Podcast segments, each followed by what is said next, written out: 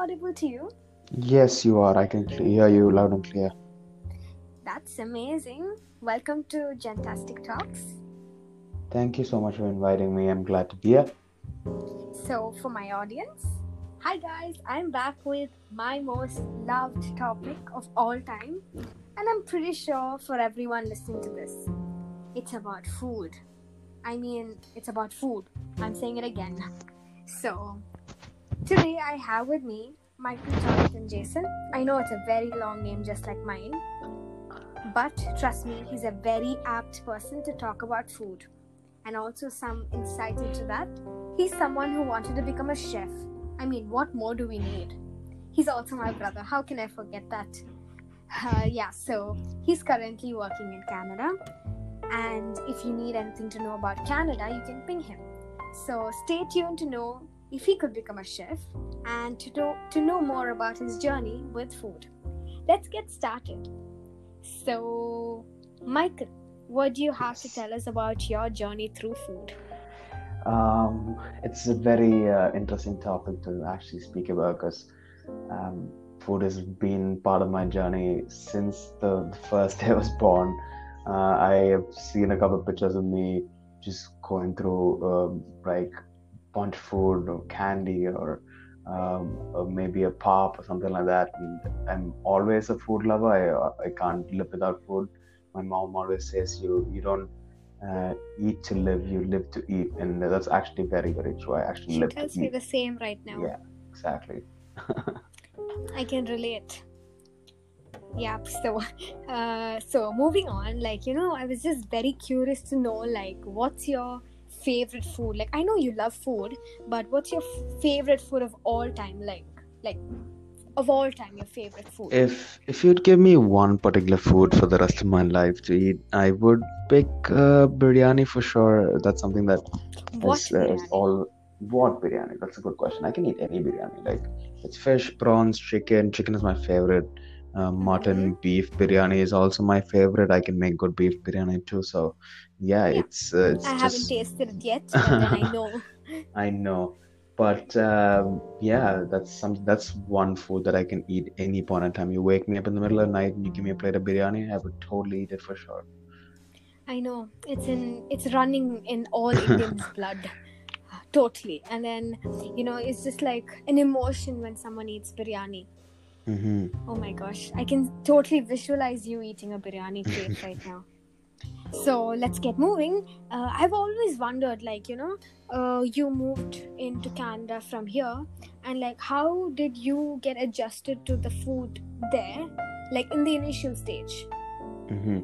Uh, that's a good question, by the way. Um, for me, when I came into Canada, uh, the first food I had was Chinese, uh, and I feel I, I adjusted with food like right away because I love food. You give me different kinds of food, different cuisines of food. I really would like would go ham. Uh, I I've never said no to food, and uh, and it was pretty easy for me to actually adjust because I would I would Mm-hmm. even if I'm in India or in Canada, it doesn't matter to me, or in the Middle East. Like Mm-hmm. it's I, I get adjusted to food pretty quick. I'm not fussy at all. I know. I I- I just put this question in thinking I would get a different answer, thinking that you wouldn't get adjusted to, you know, the food in Canada, but then surprisingly you are. So, wrong question here. Okay, let's get into a little insight into your chef story and why couldn't you become a chef?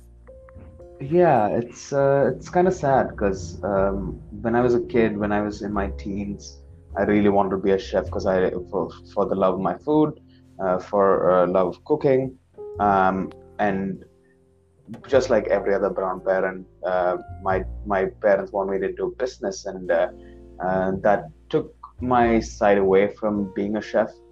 But I've I've always cooked. I love cooking. I still do cook once in a while whenever I get the time.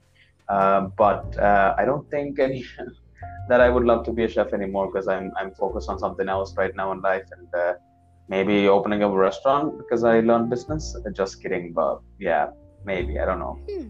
New info. But anyways, uh, when did you like want to become a chef? Like, at what age did you get this feeling into you? Uh, it was uh, probably uh, right 15, 16 years old, that prime age where you're you're planning your career and you're planning what to study, uh, so that you can go into your Mhm. courses and get your courses and all that kind of stuff. And that's when I was actually thinking, oh, why don't I be a chef? Because I love food and I, I would I would I would blend in very easily. But then, it is what it is. Life takes its own turns, you know. Yeah. Let's move into like another question with sad laughs, but then you know it's okay. Um, so I think one question I wouldn't do justice to this uh, whole conversation if I didn't ask you this question. Uh, so it is, what is your favorite dish that Mama makes at home? Like, uh, that's that's a very interesting question. That makes me feel homesick right now. But um, what uh, it would be beef stew uh, I don't and think you need to and like you know appam. think so much. I know it's been a while since I ate a food, but you're lucky enough to eat a food every single day. But yes, then, yes. um, a beef stew and appam is one of her traditional um, like classic Yes. dishes that she makes every Christmas morning or any anyone's birthday or Easter. It is just the best thing I've ever had. You can eat forever and ever, never, never get bored of it. Oh, my blog audience would have got like a good treat reading about my appam and stew. Oh my gosh, I can't get over it. Um, you know something? We've reached like almost cross six minutes, and I never knew that it would go so quick. But then we had a good conversation about food. Yes, for sure. Yeah, so woohoo! I can't get over this conversation in the near future. Can't wait for you to be back and explore more food. 100%. So, see you soon. Yeah, for sure. Thanks for having Yeah. me here. It was my pleasure. So, my dear foodies, hope you all love this short yet wholesome food conversation. Stay tuned for more interesting conversations with interesting people, maybe with my brother too. so, yeah, see ya, guys.